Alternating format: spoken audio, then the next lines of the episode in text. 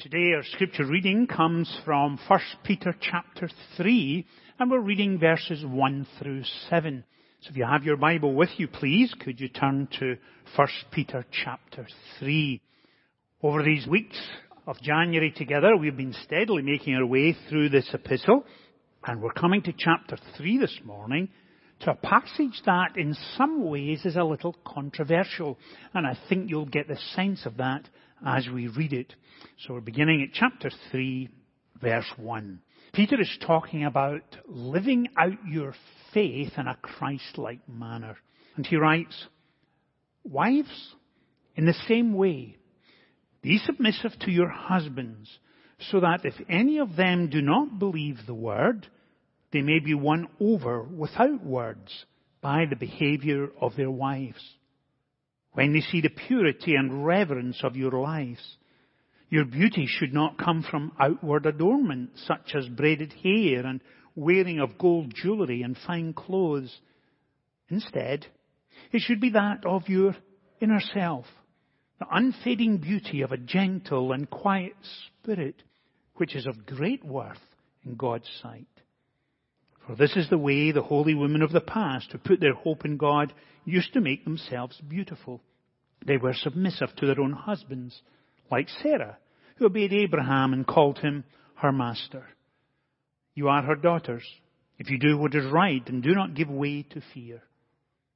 Husbands, in the same way, be considerate as you live with your wives and treat them with respect as the weaker partner and as heirs with you of the gracious gift of life so that nothing will hinder your prayers. Amen. And we trust that God will bless to us this reading of His holy word. I mentioned moments ago that over this Sunday of January we have been steadily working our way through what is one of the great epistles of the New Testament. And whenever we gather on a Sunday morning and open up God's Word together, spend time in praise, bow our heads corporately in prayer, we come with a sense of expectation and anticipation. Because we know, as Claire reminded us moments ago, that where two or three are gathered together, Jesus promised, I will be there in your midst. And so as we come to the very Word of God, we come with that sense of excitement and anticipation.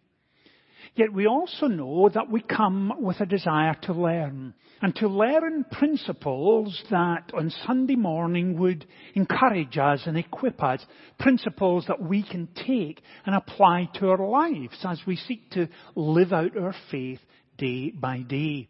And this morning I want to take a couple of minutes to remind you of some of the tools we use when we come to a passage of scripture.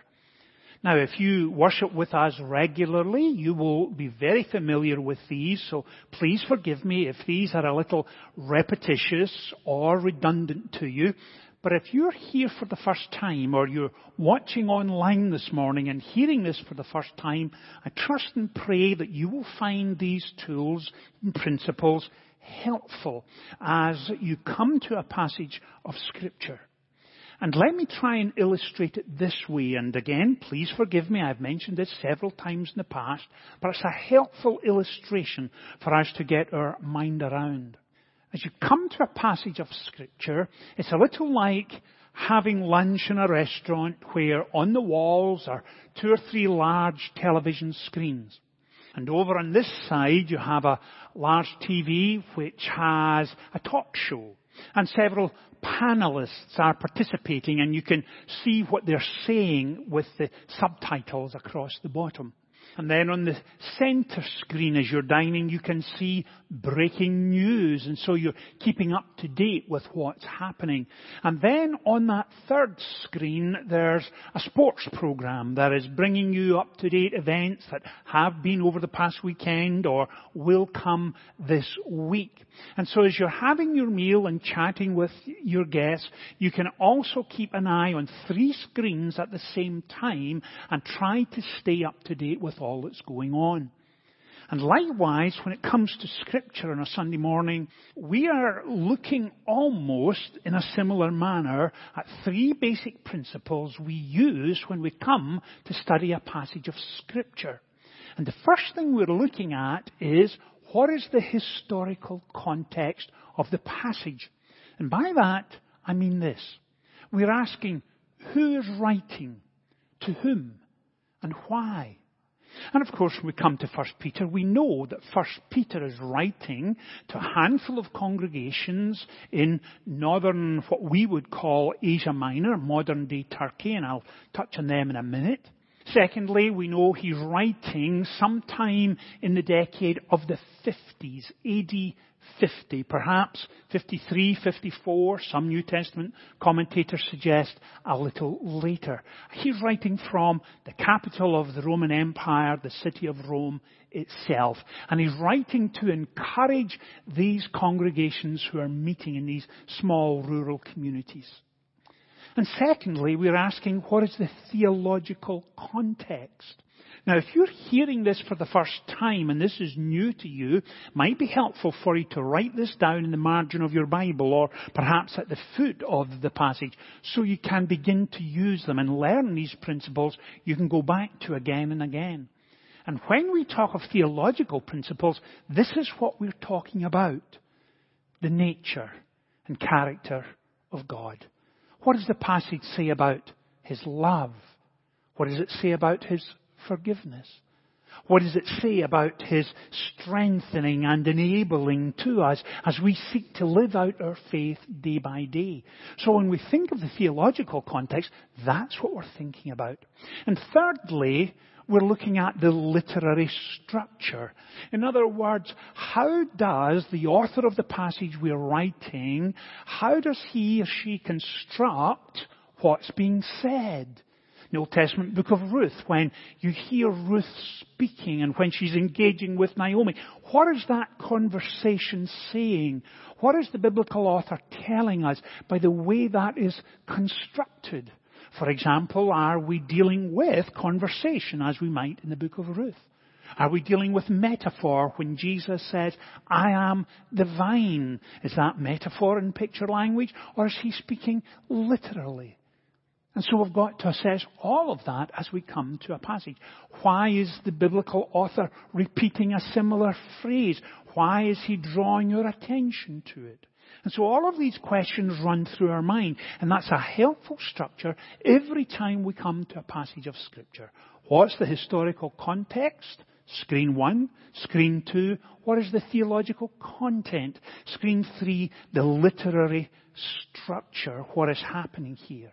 And of course, as we think of the historical context, if you look at the bottom right hand side of your screen, you'll see Jerusalem. And most of us are aware of where to find Jerusalem in a map, but if you go north, you bypass Caesarea all the way up to Seleucia and Antioch, and then just above them to the left, you'll see Tarsus. That's a name we're familiar with with the Apostle Paul. We go north again, we'll see the region of Cappadocia, and then if you move northwest, you'll see Galatia, and above it, Pontus and then to the left, Bithynia.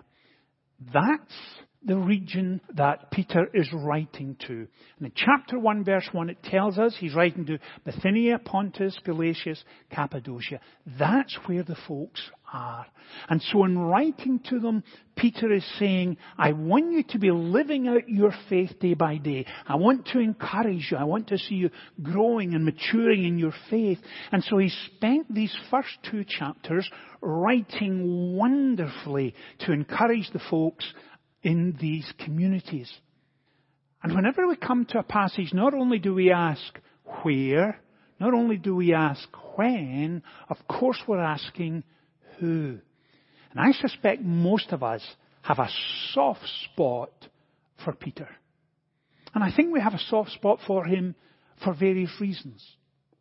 There are moments in our lives when we immediately identify with Peter. I know I certainly do. Moments when he gets it wrong. He speaks and then thinks.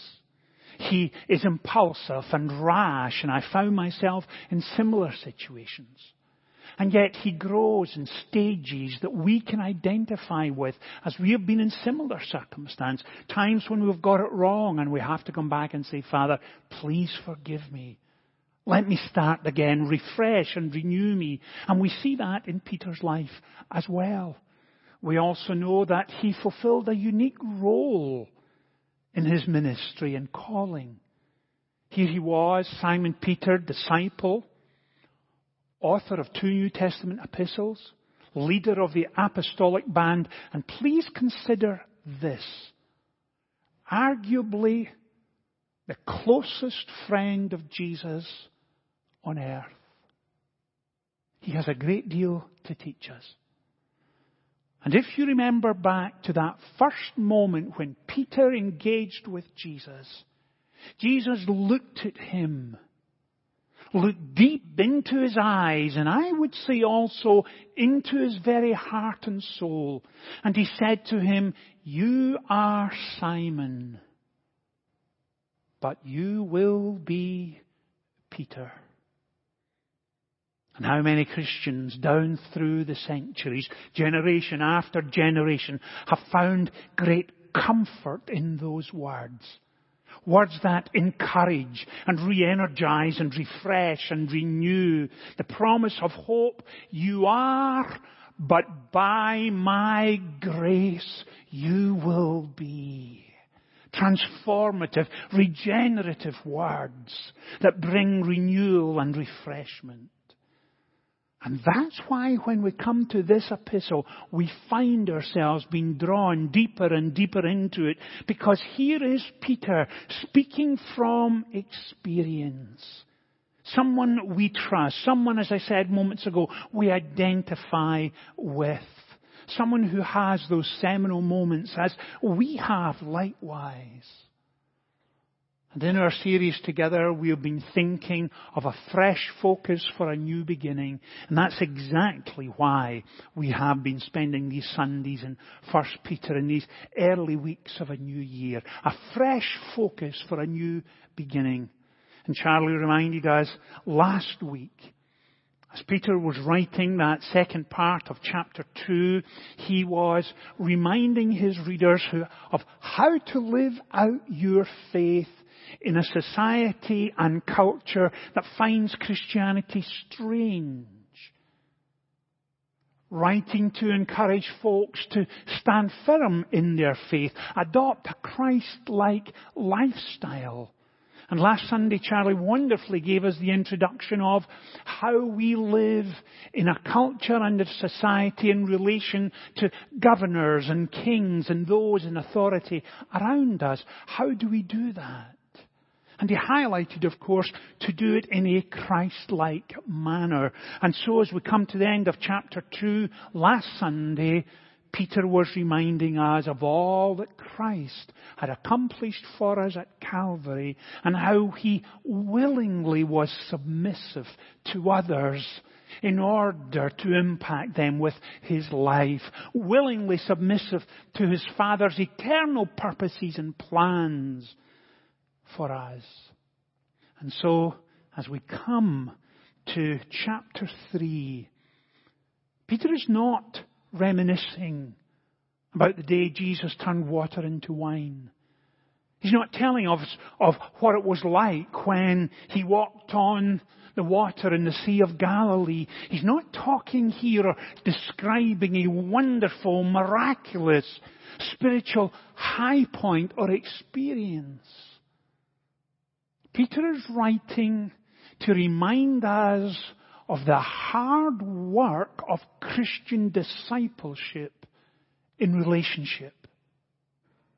To some extent, it is much easier to live the Christian life in isolation, not in relationship with others, in a somehow fantasy ivory tower when we don't have to do the hard work of day to day living and engaging with others. And that's exactly where Peter is going here in chapter 3. And he writes in a powerful and compelling manner. And in picking up from chapter 2, he's saying, let your life speak for you. Live in that Christ-like, winsome, compelling, attractive manner. Seek to apply God's Word to your life day by day by day. Be considerate of others. Put them first. Let your life speak for you. And he's spoken in these terms, in fact, several times throughout this epistle. Back in chapter 1, he says, love one another deeply. Not simply love one another, but do so deeply. Be considerate of them. Empathize with them. Then in chapter 2, he writes, rid yourself of all malice and all deceit and hypocrisy and envy and slander of every kind. Wow, what a verse. And he calls us to live up to that. He's saying, do the hard work of Christian discipleship. Because with that hard work and obedience comes enabling and blessing and encouragement and strengthening. That's how you grow and mature in your faith. Living for Him day by day by day. Not in some remote ivory tower, as I've said, but in the midst of hard relationships. Relationships in a working environment that can be tough and difficult in a neighborhood where you don't necessarily enjoy or get on with every person there. But you're called to live out your faith as Christ would have you live it out. And then he comes in a very direct sense to a marital relationship, the relationship between a husband and a wife. Notice again what he says. He says, Wives, in the same way, be submissive to your husbands, so that if any of them do not believe the word, they may be won over without words by the behavior of their wives, when they see the purity and reverence of your lives. And as I come to this passage, I'm now honestly wishing I'd asked Claire to teach it instead of me, because it would come across so much better, I think. Wives, be submissive. And you may be sitting there saying, Richard, that's exactly what I expected from a man. That's exactly what I would expect from the church, out of touch with life in a 21st century world that's clearly misogynistic. It's only focused on submissiveness and obedience. It tells us that the church is out of touch with nothing to say. It is male, pale and steel. It's as simple as that. Wives, be submissive really in a 21st century setting. Is that where you want to go this morning? Well, pause for a moment and notice again the context. Wives, in the same way be submissive. I suspect for most of us we saw the word submissive to your husbands. But did we notice the words that came immediately before it? In the same way. Jump down to verse 7. Peter repeats himself. Husbands, in the same way. The same way as what? As what came immediately before. When Peter was writing about Jesus, being submissive to those he was serving, willing to put himself second, in order to live out a life that was absolutely spectacular, unique. Never demanding his rights, never seeking the first place, but putting himself second, being considerate, being submissive, willing to go to a cross for our sin. And that's the point Peter is making. And remember who's saying this. This is Peter. He stood in Pilate's forecourt, warming his hands over a fire, while a wee girl said to him, I recognize you. You were the one in the garden that cut off the servant's ear. That's a Galilean accent. You belong to him. You're one of them. And he denies it steps back into the crowd. And then a second time and a third time. And on that third occasion, Jesus turns and looks to him. And the cock crows three times. And he denied Jesus at the point of when Jesus needed support. To know that someone else was there. Peter understands failure. He understands the need for forgiveness. And here he is, some 25 or 30 years later, writing as an older man, looking back, leader of the apostolic band, writing about being submissive. In that same way, that's our attitude. Now you may be here this morning saying, Richard, I'm hearing what you're saying. I understand exactly what you're saying. But I would want you, please, to be real. I want you to drill down this morning and tell us, please, how to apply this passage in a marital situation where husband and wife are not getting on so well. Or perhaps apply it to a situation where parent and child is not getting on so well. Or tension in a working environment. Drill down and help us apply it. Help me to get to the nitty gritty. Please don't leave me with some theory of a Sunday morning, but help me get down to details. The hard work of living out your faith. Of addressing a situation where for the last few months, husband and wife have been so angry with each other, they can no longer stand to be in the same room. And when a conversation does begin, it escalates very quickly to argument and hatred.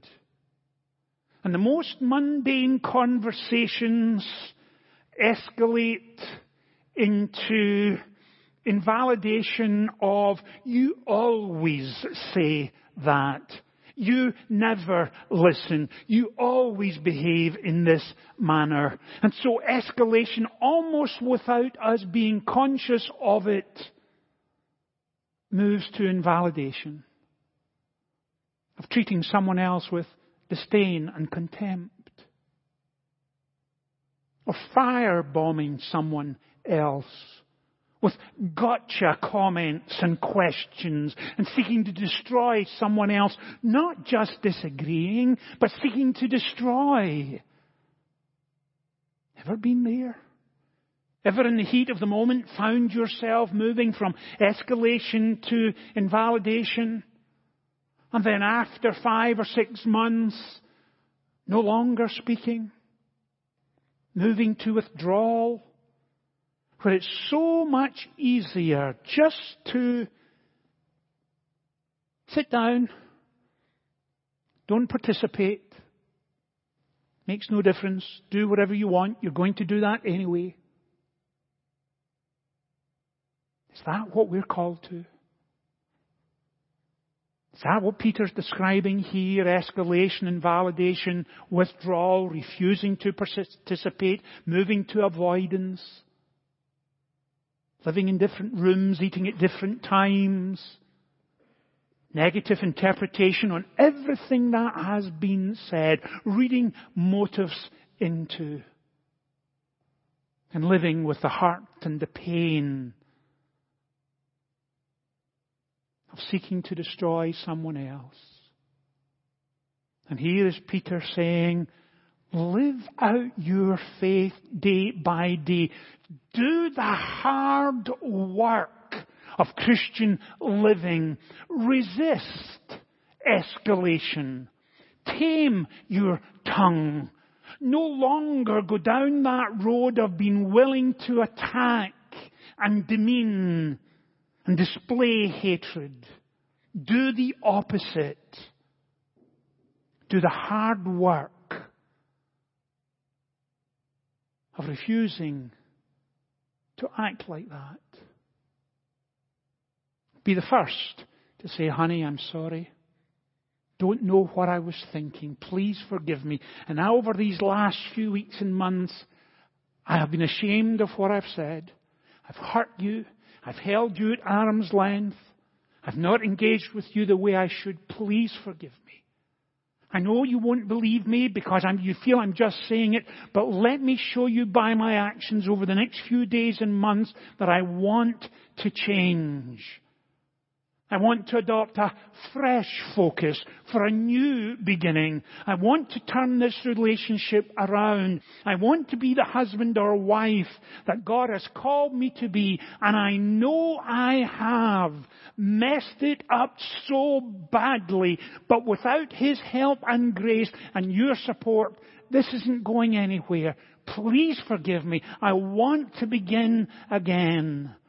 That's the hard work of a compelling, winsome Christian life that is submissive to another and not living for the emotion of the moment.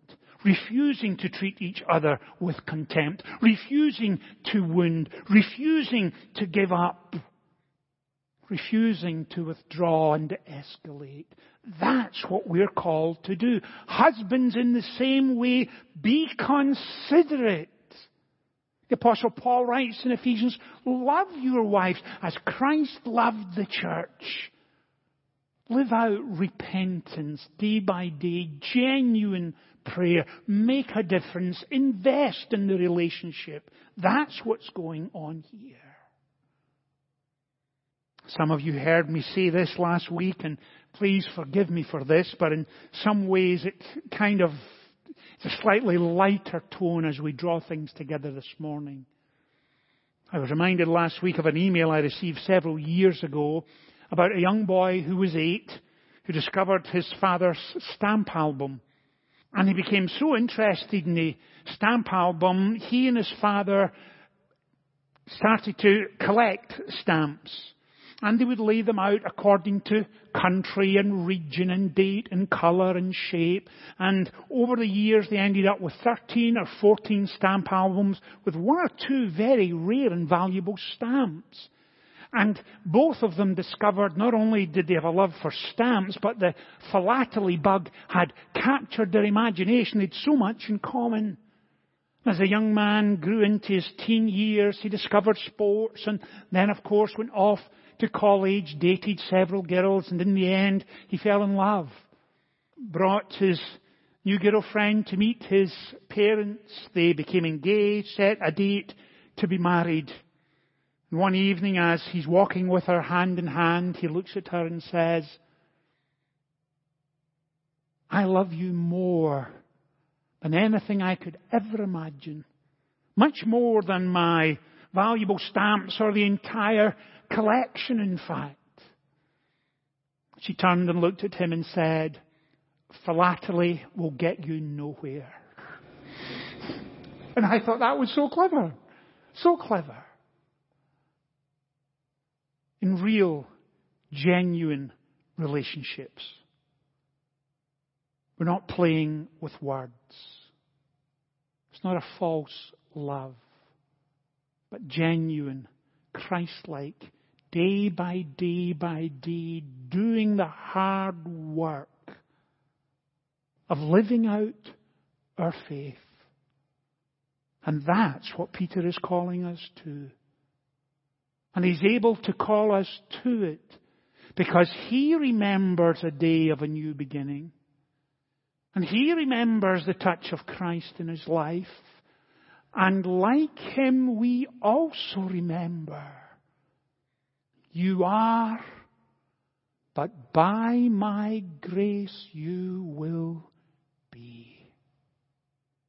This week, begin to prayerfully change. This week, Father, help me in the hard work of relationships that have ruptured and turned sour. And may I know the support and encouragement and equipping of your Spirit as I seek to live for you. Amen. Let's pray together. Father, we know this has been for us a challenging passage this morning. And so we ask that in a week that lies ahead, may we feel and sense your presence and your enabling grace. Touch us, transform us, strengthen us.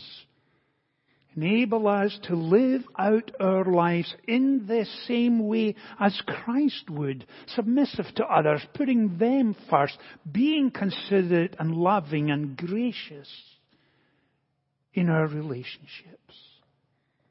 Father, allow us a fresh focus for a new beginning. In Jesus' name we pray. Amen.